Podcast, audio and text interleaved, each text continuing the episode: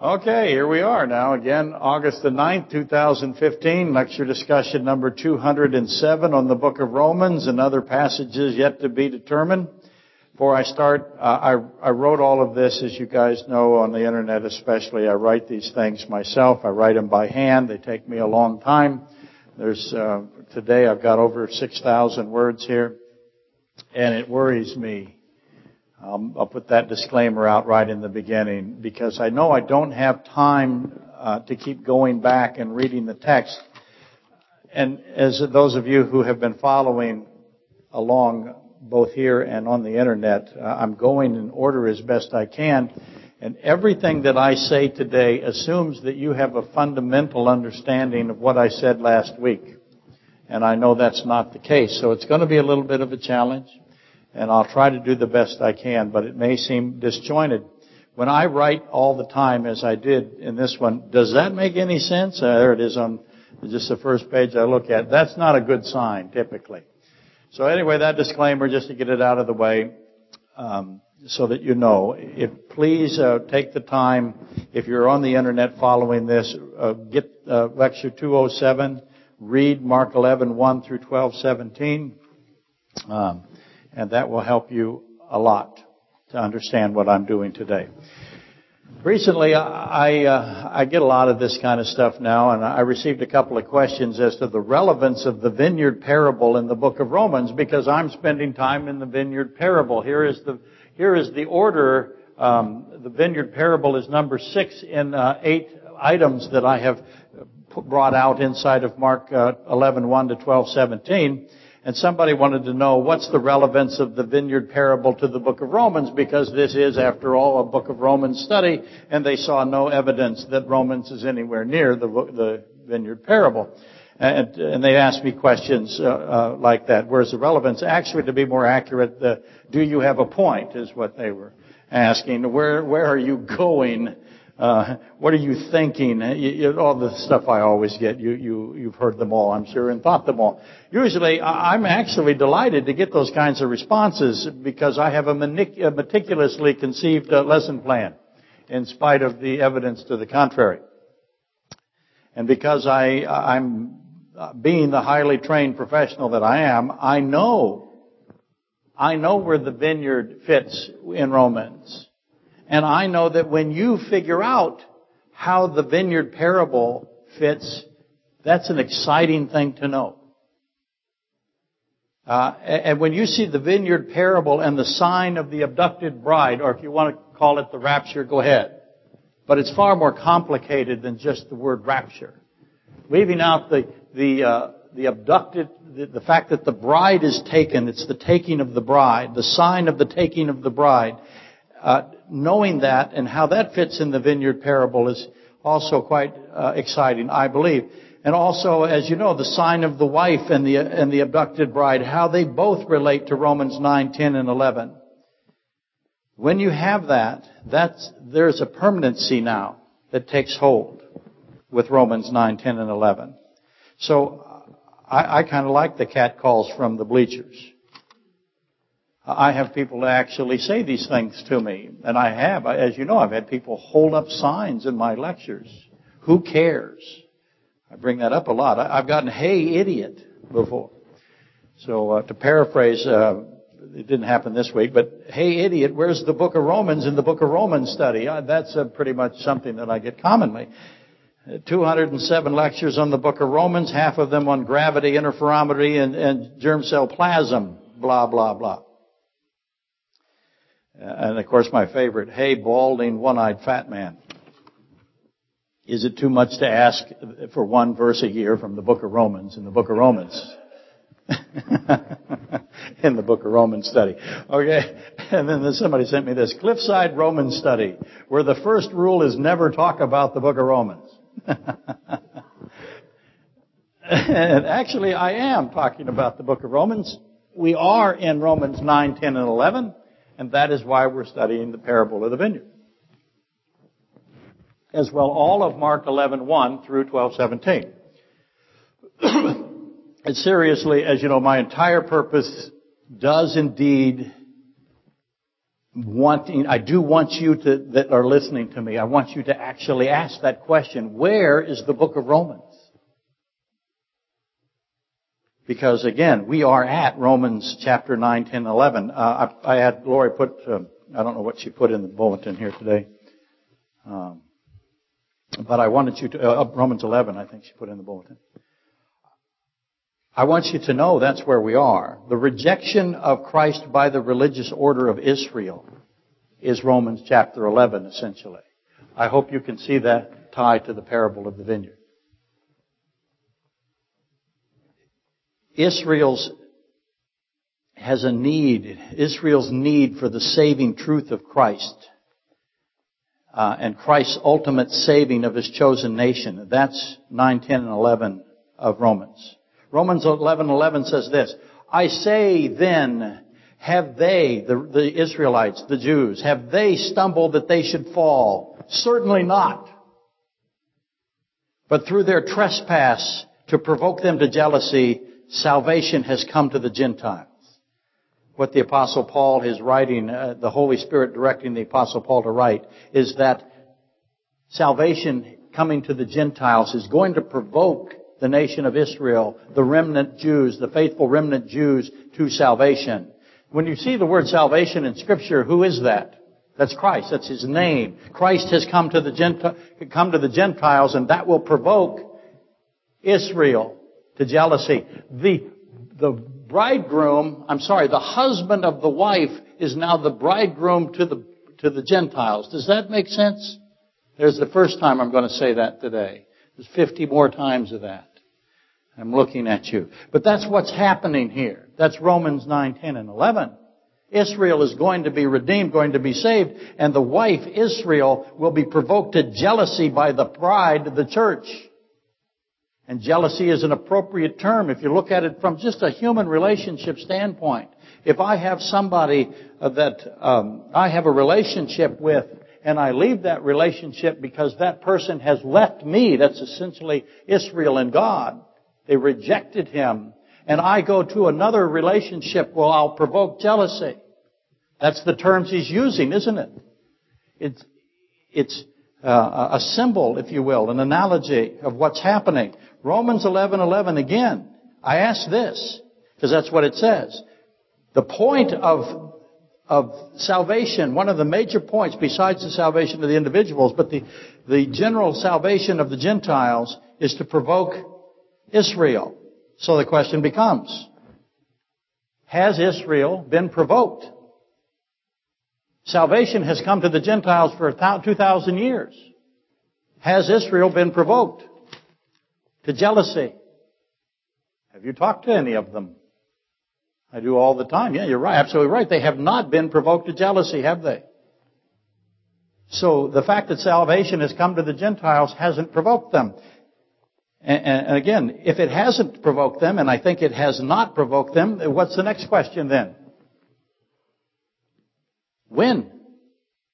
When does Israel get provoked to jealousy. What does provoked to jealousy mean? How specifically does this provoking of jealousy happen? What event then removes the blindness of Israel, the blindness of the wife, Romans 11:7 and provokes them to mourn for their rejection of Christ Zechariah 12:11 what event causes Israel to be jealous and turn towards Christ and mourn If you read Romans 11:26, it says Romans 11:26. It says all of Israel will be saved. By the way, that does not mean all of Israel will be saved. It means all of Israel that survives the tribulation. It's a tribulational reference. All of Israel that gets to the 75-day interval. The blessing of the 75-day interval. All of those Jews, the faithful remnant that gets there, will be saved. There will be no unsaved Jews going into the millennium. That's Romans 11:26. That is a end of the tribulational verse. It's a 75 day interval reference. Okay? So keep that in mind. Now, add that back to the, the mystery of Israel's blindness, the hardening in part. I don't have room today to put a lot of stuff on the board, but know that Israel has a blindness. That's mystery number seven of the of the uh, of the seven of the eleven mysteries. Okay, seven of eleven. There, that'll help you. Seven, eleven. Never mind. Thanks for laughing, Becky. Mystery number seven: the hardening in part. I cannot. I cannot emphasize that phrase in part. The blindness in part to Israel. Continues, it says. Israel will not be provoked to jealousy. The hardening or the blindness in part will continue until the fullness of the Gentiles has come in. So I have two extraordinarily, greatly significant words there that I have to define. What does in part mean and what is the fullness of the Gentiles? Fullness is a numerical term. The fullness of the Gentiles is a total number. When the total number of Gentiles is reached, then Israel will be provoked to jealousy. And their blindness in part will begin to dissipate. That's what Romans 11, 26 is telling us. Almost all of Romans 11, frankly. So I have a total number that are within the church, that are within the bride. When that number is reached, what do you say happens? What does the Bible say happens when the total number is reached? The abduction of the bride occurs. The bride is taken. It's the taking of the bride. So the sign of the taking of the bride occurs when the total number, the fullness of the Gentiles has come in, and the divorced wife then is provoked to jealousy. Now read the order of Romans 9, 10, and 11. And I believe that you will see the olive tree in Romans 11, 13, 16, and the vineyard parable, um, Matthew, I'm sorry, Mark 12, 9 through, uh, Mark 12, 9 through 12. That's the same subject. The vineyard explains the olive tree in Romans. And remember, the olive tree, the fig tree, and the vineyard, those are three aspects of the sign of the nation of Israel. Whenever you encounter one, you're now going to in, consider all of them. So if you find the olive tree in, in Scripture, you should start looking for the fig tree references as well. And the vine, you, you look for the fig. You, you find the, the fig, you look for the olive. They all, you have to look for all of them at the same time whenever you encounter one. And that's what we're currently attempting. Okay. Now, this will make people mad out there. I've just firmly established that the parable of the vineyard is a Romans 11 correlation. I don't think there's any dispute about that. It's an accompaniment. And then I added in the seventh mystery, the hardening in part, the blindness of Israel as a significant evidence that the sign of the taken bride is that which provokes Israel to jealousy.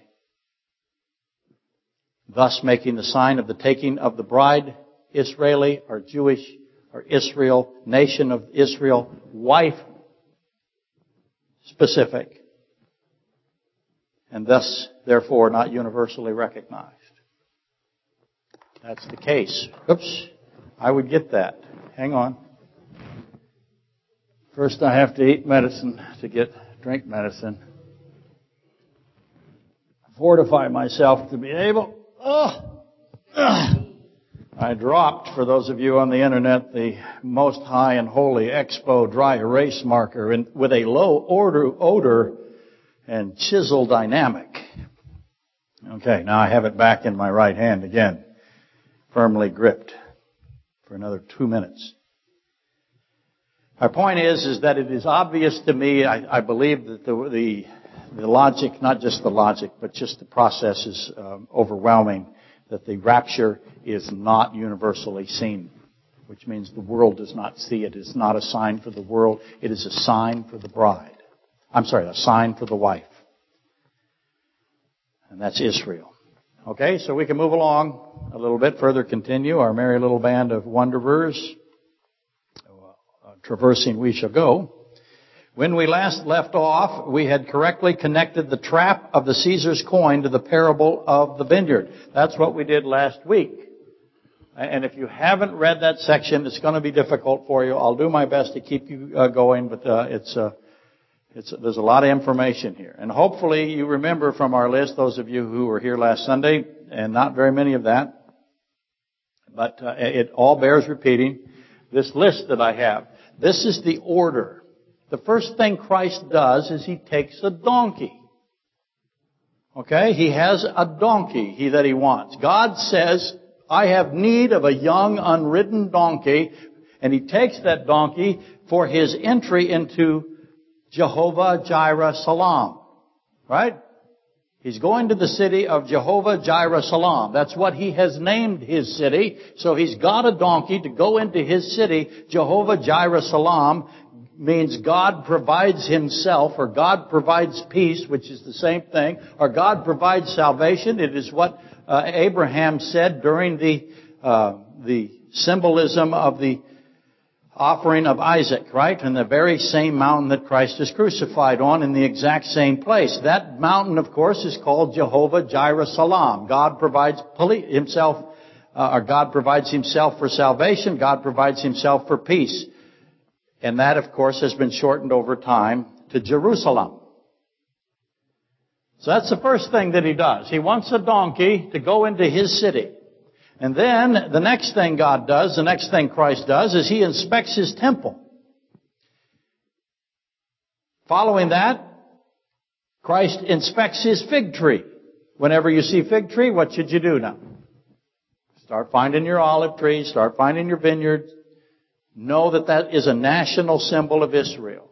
So, inspects his, let me back up. Takes the donkey, enters Jerusalem. Number one. Number two, inspects his temple. Number three, the fig tree inspection. Number four, after he does these three, he begins the cleansing of the temple. He begins to uh, remove the money changers from his temple. That's what he does next. This order, absolutely critical to know what order he's going through and why he's doing it. I said cause and effect or facilitation, whatever word you want to. The taking of the donkey comes before the inspection of the temple. If you want to think of it this way, the fact that he took a donkey and entered into Jerusalem means the next thing he must do, in a human sense, because he's God, the next logical thing to do after he's done that is inspect the temple. The next logical thing to do after that is inspect the fig tree. Now it's time to cleanse the temple. If he did it in any other order, it wouldn't make as much, well, it, it would make sense, I guess, but it wouldn't make this perfect sense that it does now.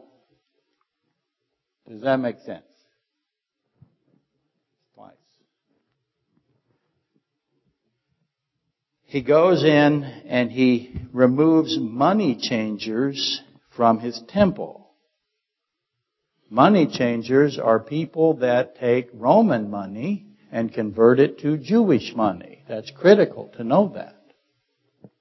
That was covered last week. That'll help you understand what's going on here at Caesar's coin.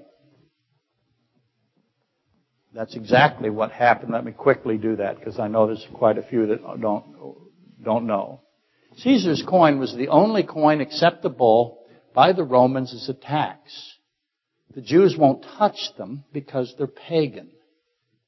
They have a symbol of, they have an image of Caesar on them where he calls himself God and he calls himself the chief priest. So high priest and God, those are, those are two things that only Christ can call himself. The Jews don't even know that. They just know that it's wrong so they wouldn't touch it. So they needed somebody to change Caesar's coin in, or Jewish coins into Caesar's coins so that they could pay the taxes and not get executed, right? Money changers.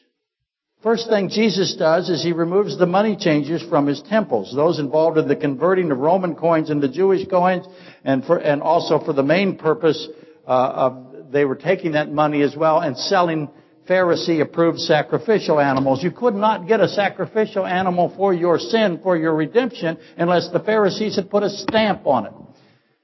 That was the inspection process.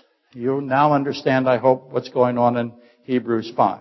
Next, after that, is the John the Baptist question. God asks the Pharisees a John the Baptist question, and then now the parable of the vineyard, and then the cornerstone reference, Psalm 118, And finally, we end with Caesar's coin. And I can't emphasize this enough. I can't over repeat it. All of those events are intricately related. Not only is there a cause and effect, uh, a comportment, a presence, um, there's a precise order. Each constituent here, here, each event is interconnected with the others. And, and once again, when you grab that, when it really finally hits you, what, how he wove all of this together and did it in an incredible way, you understand that whoever designed your body, whoever designed the ecology, whoever designed the uh, universe, the weather, whoever did all of that wrote this book. And last Sunday, we established that Caesar's coin was immediately to be evaluated with the cleansing of the temple because I have the chasing out of the money changers and I have money changing. So I immediately can go, these two are, are talking about the same thing. The reason he got rid of the money changers and the reason uh, he asked for a denarius had to do with the money changing. Both contain money changing. Um, as, a, as an aside, quickly, I have a little note here. 1 Corinthians 6.19. Incredible verse there, as all of them are incredible. It says this, Or do you not know that your body is the tabernacle? Put it in a better way for you, maybe better, more understandable. Do you not know? It's a rhetorical question, isn't it? What's the implication? Yeah, you don't know. Do you not know you don't know? Your body is this temple. Don't you know that? There's a picture of me in most Bibles right there. Under idiot. Look, idiot. Don't you know? No. Do you not know that you are the temple of God? 1 Corinthians 3.16. That the Spirit of God dwells in you? The answer is no. We don't know. He lives inside. Therefore we live eternally. He sees what we write on the temple walls, Ezekiel 8, 9 through 10. You are a temple. You are representative of this temple. And you write on your walls, just like they did in Ezekiel 9 through 10. Do you know what they put in their walls in Ezekiel 9 through 10? Did you ever read it? They wrote a bunch of pagan images, mostly reptiles. Lots of frogs. In, you couldn't see it from the outside. Inside the Holy of Holies and inside the holy place, the priests got in there and they wrote graffiti on side, inside the temple, inside the holy place. And they just covered it with pagan symbols. Covering your temple on the inside with pagan symbols is a bad idea. Do you not know that he sees it? What, do you think you're getting away with it? Think you're going to hide it? Again, the rhetorical implication is no, no. We don't know that we're temples and we don't think he catches us and we don't even know we don't know. It's an unknown unknown, right? Obviously, we individually need to be likewise cleansed. The money changers tables overturned in our lives. That's the end of the applicational portion of the lecture today. Just in case you think I don't do applicational sermons.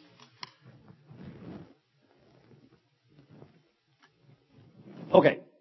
Also last week, the image of God I have, who's, I got an image. Whose image is on this coin, he asked. That's a Genesis 126 reference. It becomes immediately obvious that he's trying to make you understand that you're not just a temple of his, or you're not just being representative of the temple or the temple representative of you. It'll go both directions. But when he asks whose image is on there, that's immediately talking about the fact that human beings are made in the image of God, right?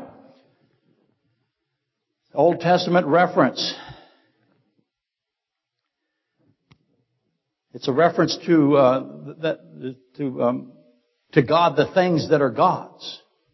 By the way, as is Genesis 14, 19 to 21. I said that last week where I have Abraham, Melchizedek, and the king of Sodom arguing over who gets the money and who gets the people.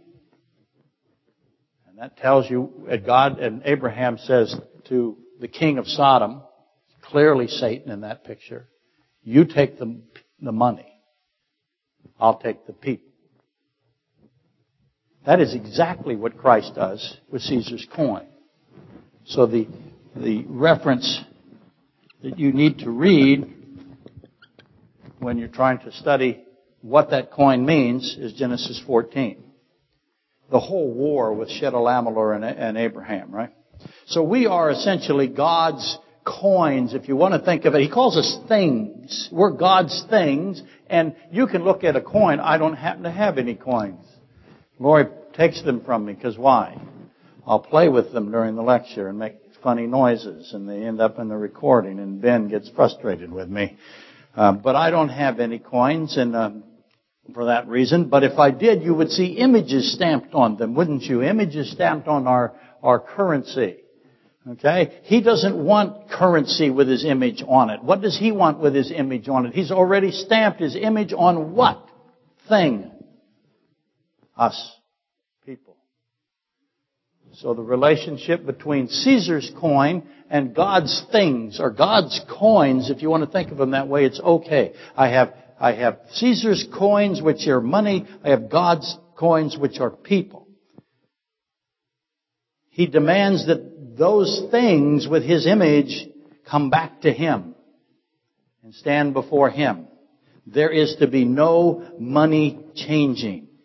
And we're going to have to define what money changing means now. Why God goes and throws those people out. Not just because of the sacrificial sense, but there's another, the fact that they were selling salvation. That's absolutely the case. But there's more to it than that. And I said last week as well, it would be absolutely to appropriate uh, I'm struggle today, aren't I? It would be absolutely appropriate to translate uh, to God the uh, render the things that are God's, because he says that. Give to give to Caesar those things that have his image on them. Give to God the people that have his God's image on them. It'd be perfectly appropriate to translate that. Give me my fruit. Give that to Caesar, give me my fruit, because as you know, the parable of the vineyard is all about the fact that there is no fruit there. There's no wine there. He goes to get his wine, his portion, and there isn't any. God, the owner, the son owner, comes for his fruit, but the fig tree had none. The vineyard had none, uh, not one drop of wine in the wine vat either. So that means that no one was saved. When Christ came to Israel, no salvation there. Why not? Because the vine dressers or the tenant farmers, the Pharisees, the religious order, had destroyed salvation as much as they could. Calls them a brood of vipers.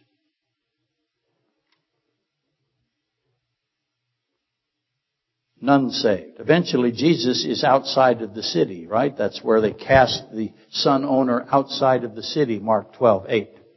They don't bury him. They kill him. They don't bury him in the, in the, in Jerusalem. They throw him outside. Now, you can't kill God.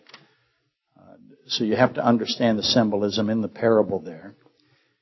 Uh, by the way, Jesus outside of the city is exactly the same as Revelation 320 where he comes to the church in the Laodicean age and he knocks on the door. Why does he knock on the door? Because he's not inside the church at the end of the age. He's not inside Jerusalem when he comes. There isn't anybody there. There's no salvation there. And then he asks that incredible question to the Pharisees. And they got it. They knew that the parable was about them. He says, I've come, you have killed all of my prophets, and you seek to kill me. I have no fruit in this whole place, not one drop of wine. There's nothing on the fig tree. There's not a grape here. It's completely barren. What then will the rejected owner's son do? He asked. Okay? Let's recap a little bit. It's His vineyard. It's His fruit. It's His temple. It's his things or his coins. His people. It's his donkey. It's his agents or his prophets. It's his fig tree. There's a theme here, right, Vern? It's all his. Now you can start associating that which should be categorized, categorized with what? So you can do what I did here. Money changing in Caesar's coin, money changing in the temple. Inspection of the fig tree, no figs. Inspection of the vineyard, no fruit. Okay? John the Baptist, cornerstone. Cornerstone, entering Jerusalem. I can start to associate them. Now I did that for you really quickly because it's obvious to me and it'll be obvious to you pretty soon. Just hang with me. and uh, while you're doing that, I'm going to continue to add to your burden, I hope, which by the way is a donkey reference. And I've already assigned the donkey to three things, haven't I? Or a bunch of, well, let me say this. I've, I've assigned the donkey to the things. I've got the donkey going down here to the coins as well as to the cornerstone. Why in the cornerstone and the donkey connected? All of it's connected. Everything's connected. You can't not have anything connected. But just, just really quickly, and I'll, I'll get into this maybe, hopefully, if I get that far. Why do I know the donkey and the cornerstone is the same thing? Because when the donkey and him are coming into the city of Jerusalem, the people all scream what? Psalm 118. Cornerstone is Psalm 118. He tries to make it as obvious as he can, but we don't seem to find it ever. That's a real shame for us. But the donkey reference and the coins, I've already connected it together, haven't I? as distinguished from Caesar's coin. The donkey is not Caesar's coin. The donkey is God's coins. Don't commingle the coins. That would be money changing. I've gotten quite a few donkey questions. I have to admit. I got a bunch from you guys and they, they come in, they're coming in fast and furious. And I've been a little reluctant so far to lay out why did he want a donkey. Because this is God doing this. He wants a donkey. Why? He could pick any animal. He could have picked an ox. He, hey, why not a lamb? He, he could have done anything. He could have had a horse. He could have rode in a chariot. He could have been in a cart. He could have walked in with nothing. But he wants a donkey. And not just any donkey. He's got a donkey that he knows about. Because he's what? Omniscient God. And I've been, as I said, I, don't want to just lay it out there for you. I, I wanted you to kind of work your way into it. I've also been asked to clarify the John the Baptist issue more so than what I normally do, which is the obvious Malachi. John the Baptist is the very last prophet and then Christ. So that takes John the Baptist and ties him directly to the parable of the vineyard because the parable of the vineyard says that the last uh, one will be Christ. And John the Baptist is universally recognized as the last prophet of Israel, so the next one that comes after him is got to be the Messiah, the son owner, the owner's son. So that's an absolute evidence that Christ is the Messiah. And Christ says to the Pharisees, He asks them, Did I send John the Baptist? That's the question he asks He says, is John the Baptist from heaven or is he of men? What he's saying there is, did I send John the Baptist? Is John the Baptist from me? Is John the Baptist mine? Yes or no? See, oh no. Do that joke for Lori. She'll get it. She listens every Sunday. Hi, Lori. Highly questionable. I am very intrigued. None of that makes any sense to you, but Lori will laugh on, on Sunday next week. The Pharisees say, we don't know if John the Baptist is from you, if you sent him or not. We don't know. They thought about it for a while. And their plan was, by the way, you need to know, let me keep this in mind. The Pharisees rehearse everything they do. They don't, they have meeting after committee meeting. They get it all planned out. They got 15 guys figure out what to say. They had it all worked out. They ask, is John, or no, they ask, by what authority do you do these things? What authority did you take that donkey? Did they know what the donkey was for? They did. They recognized immediately why he had the donkey. By what authority did you put that donkey there? By what authority did you get rid of the money changers? By what authority did you overturn the tables? By what authority did you curse the fig tree? And he said, did I send John the Baptist? Yes or no? Answer me, he said. So they had a big rehearsal. They thought they had him trapped. And he hits him with the John the Baptist question. Absolutely destroyed them with it. And they get together in their little committee and they go, why don't we answer this? He's got us. We didn't think of this. It's your fault. I always assume that somebody on the Pharisee committee gets executed when they go back. Whoever said this is going to work, we got him cornered, and then they get massacred. I think that guy takes it. Pretty soon I'd stop giving advice. But in any event, that's just my imagination running amok, as it always does. The Pharisees say, they decide that they're going to say, we don't know. Then Christ says to him, because you answer, we don't know. Because what is the answer they gave? We don't know. What is that? That's a lie. Absolute lie. I know, but congenital liars and congenital cheaters always do the same thing. They always lie and they always cheat. They can't stop themselves. That's why we call them congenital cheaters and congenital liars. The only thing for congenital liars to do to be successful, I understand, is to go into political office. That seems to be all we can get. It works. That's why they keep doing it. Because you lie, Christ to them, said to them, because the Pharisees did know that John the Baptist was a prophet sent to the tenant farmers by God. See how I worked out all that together now? Christ would not tell them that he was in fact the owner of the vineyard because they lied and said, we don't know. They did know. They did know that John the Baptist was coming from the owner of the vineyard. They did know that they're the tenant farmers in that parable. They did know that they intended to kill John the Baptist and they did know this was the son owner and they were going to kill him too. But they did not know that the son owner was in fact God himself. Hopefully that intermixing made sense this week. Because that's what I did, didn't I? I intermixed the parable of the vineyard with the John the Baptist question. Hopefully that begins to make sense eventually. That's four. Make senses already, I know.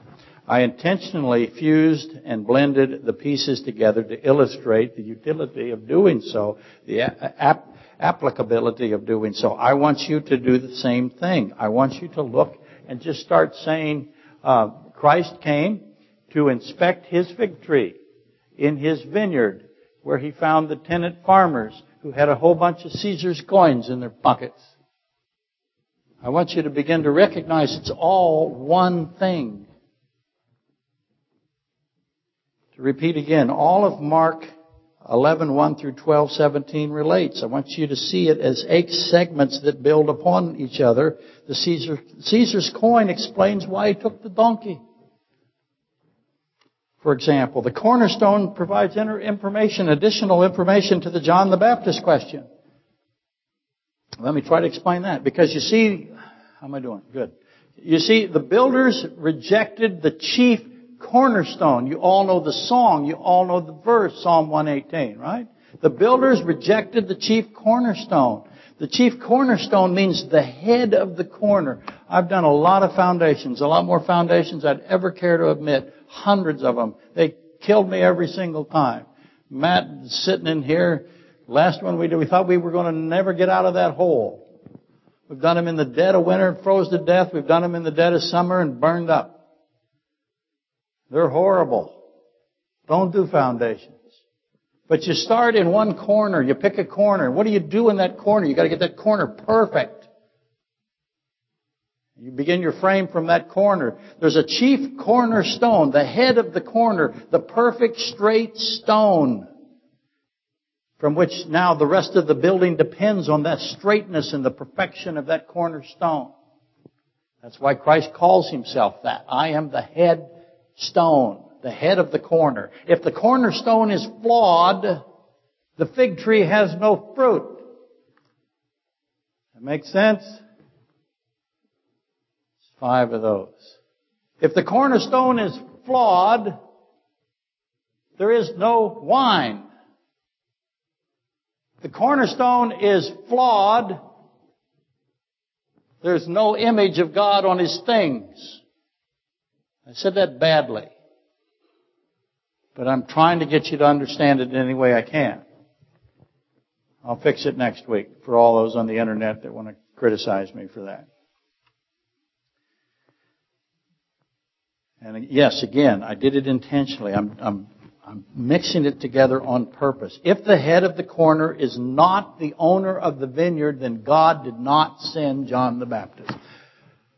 That's the best I can do. Hopefully that will get you going in the right direction. Not only is, is the passage Mark 12, 7, 1 through 17, uh, 11, 1 through 12, 17, completely interdependent and interwoven and intermeshed. You pick whatever words you, went, you wish this inseparability is beyond explanation. How can anyone, no one can write this this way?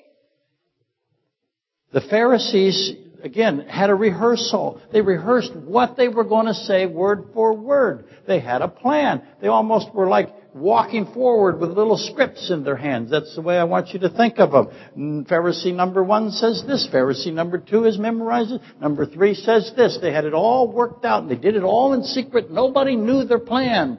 Nobody talks to anybody. They are a wonderful little cloistered club of great secrecy and function. It's impossible to catch them. They're very, very smart men.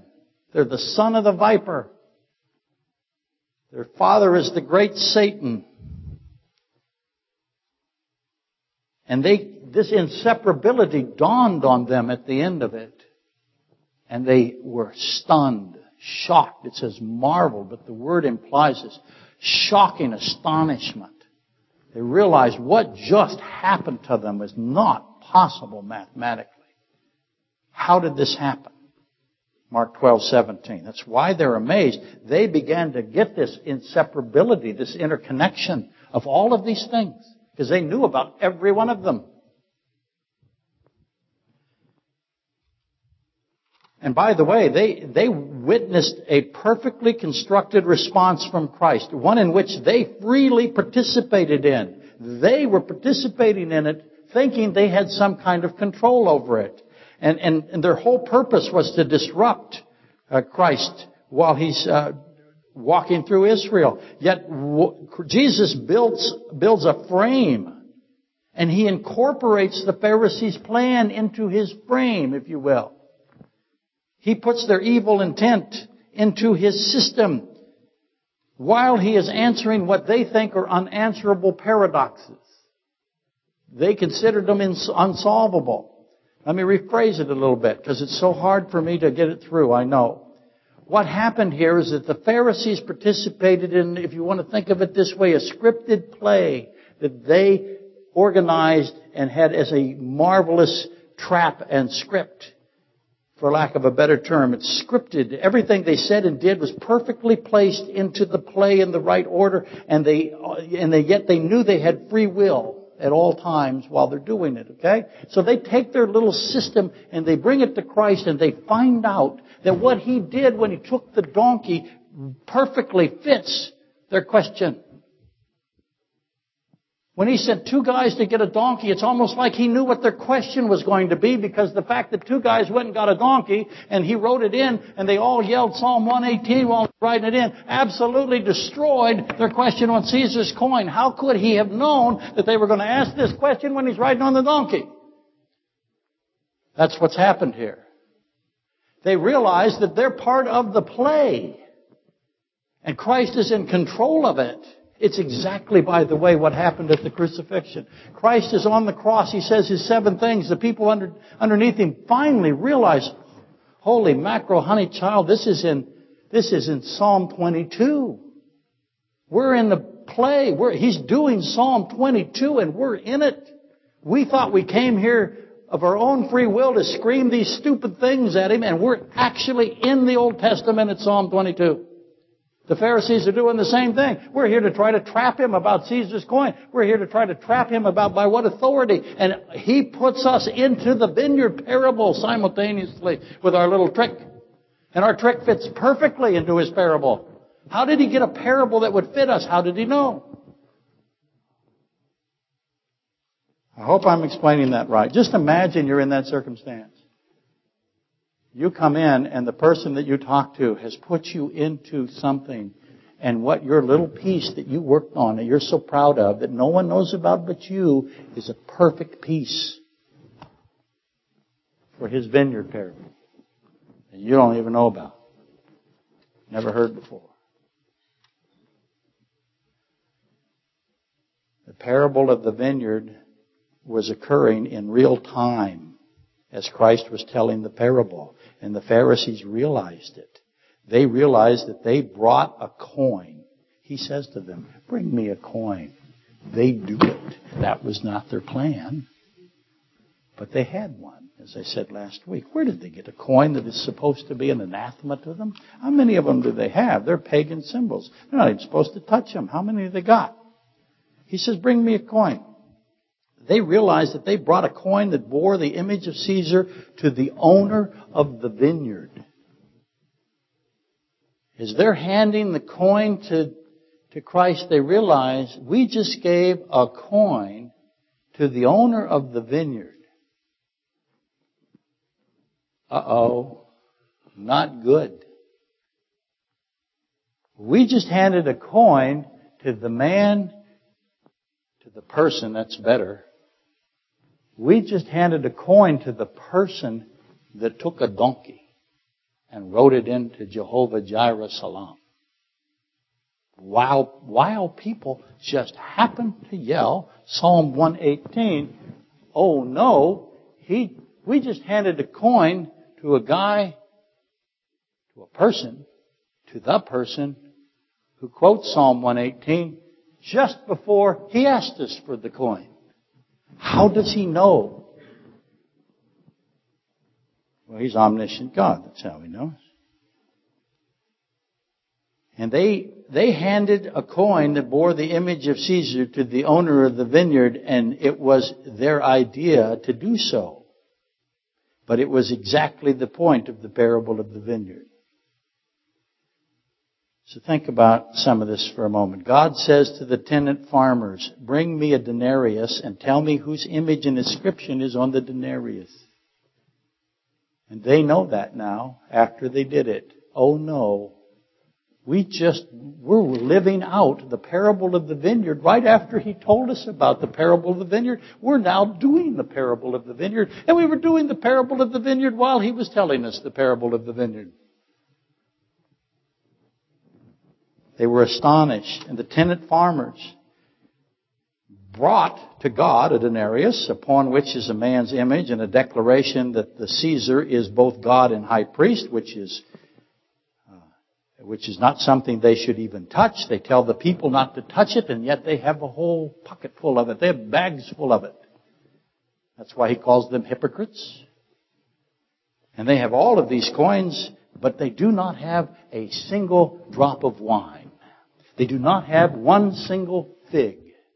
They do not have any fruit. But boy, they sure got bags of coins. They're standing before Creator God with bags full of Roman coins. Roman coins. Their pockets full of them. By the way, hopefully you see the chief priest or the high priest and God on both sides of the coin. It's a mark. You have to have this coin in order to pay the taxes, right? It's an absolute mark, and on one side is the false prophet, on the other side, the Antichrist. Two pieces of the satanic triad, right? But they're standing before Creator God with bags full of Roman coins, and they have no fruit. And God does not want Roman, Roman, you give the Roman coins back to Caesar. Uh, he doesn't want them. What are you supposed to have when you're the tenant farmer? You're supposed to have people. God wants people, Genesis 14, 19 through 21. When God, when Christ says, bring me a denarius, what should the faithful tenant farmer have said to him? I don't have any denariuses, denarici, denarii, hippopotami, whatever the plural of denarius is. He should have said, I only have fruit. It's all I got. Here's fruit. Here's wine. Here's figs. I don't have any Roman coins. Pharisees had only worthless, stupid coins. Lesson one. When God asks you for His fruit, don't hand Him a suitcase filled with paper. People love their paper, don't they? We all want to have more paper. God looks at it, it's molecularly, on a chemical basis, it is identical to this yellow stuff. Under a microphone, you, a microphone, microscope, you can't tell the difference. Once you remove the colorant from it and the threads, it's all paper, burns. It's firewood. You, he wants people, you give him firewood. Won't work out so good. More application. But for today, consider the shock of the Pharisees. They had this plan. They discover that their plan is now part of a parable that's told back to them. How does that happen? Who can do this? Now let's ask some donkey questions because I promised Dana. I have three minutes to get Dana's donkey questions in. I've only got maybe a thousand words to go.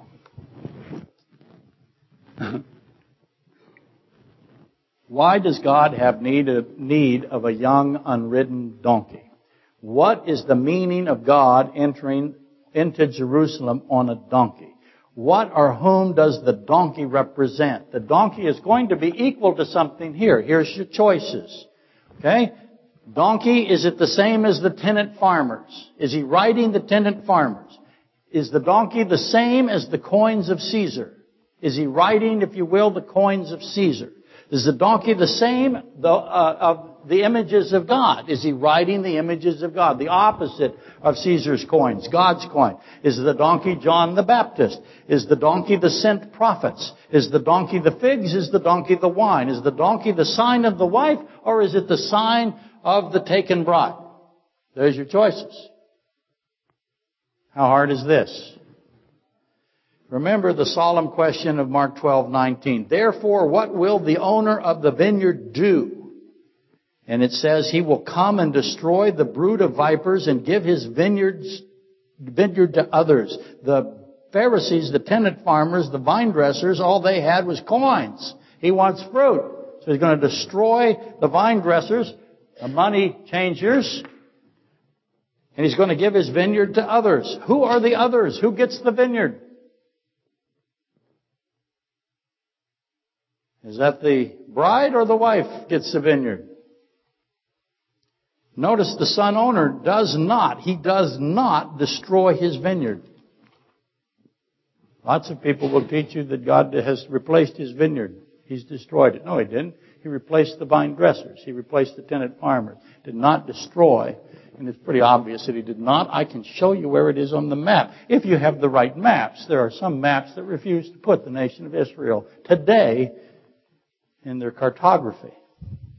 Now the key, in my opinion, to the donkey question is that Christ sends two to untie the donkey. Why does it take, it's a joke, right? How many apostles does it take to untie a donkey? Apparently it takes two. Why does it take two? Why does he send, oh no, I dropped the pen again. I'm not going to go down and get it this time. Why does he take two to procure the donkey? And then he says, listen, I'm going to send it back to you after a delay. E.W. Ethelbert uh, W. Bullinger figured out, and so I got to credit him for this. Uh, he figured out that there is a terrific scriptural relationship between a donkey and time.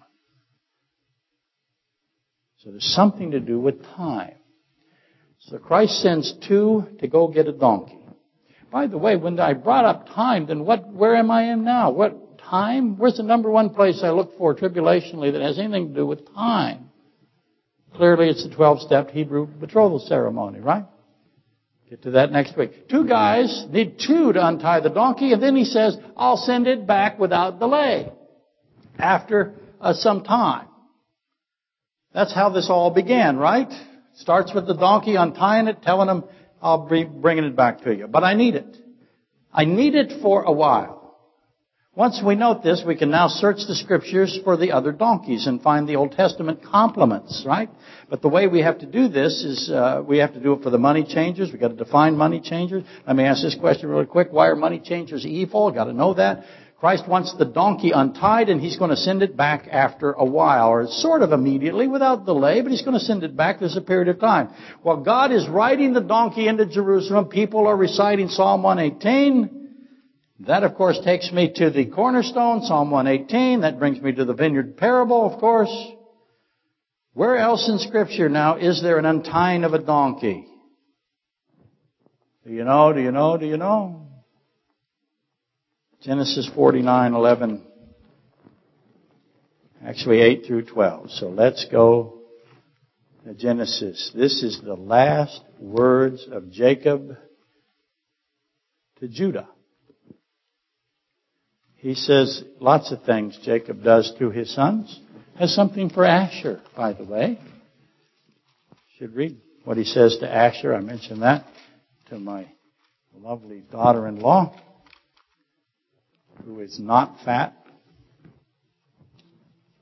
I got away with that joke last week, and so I'm trying it again. Let me read eight. Judah you are he whom your brothers shall praise. Your hand shall be on the neck of your enemies. Your father's children shall bow down before you. Judah is a young lion. From the prey, my son, you have gone up. He bows down. He lies down as a lion. And as a lion, who shall rouse him? And the scepter shall not depart from Judah, nor a lawgiver from between his feet until Shiloh comes, and to him shall be the obedience of the people, binding his donkey to the vine, and his donkey's colt to the choice vine. He washed his garment in blood and clothed his in the blood, in his clothes in the blood of grapes. Okay, the donkey is tied to a vine. I don't have time to finish it. Ask this question. Why is the donkey tied to Israel? His donkey's tied to Israel. Why did he tie it to Israel? Wouldn't the donkey do, if you took a donkey and you tied it to a grape vineyard, what will the donkey do? Start eating your grape vineyard, wouldn't it? So why do I tie, I love my grape vineyard, I have a fantastic vineyard, why would I tie this donkey to it? Who's the donkey? What does the donkey represent?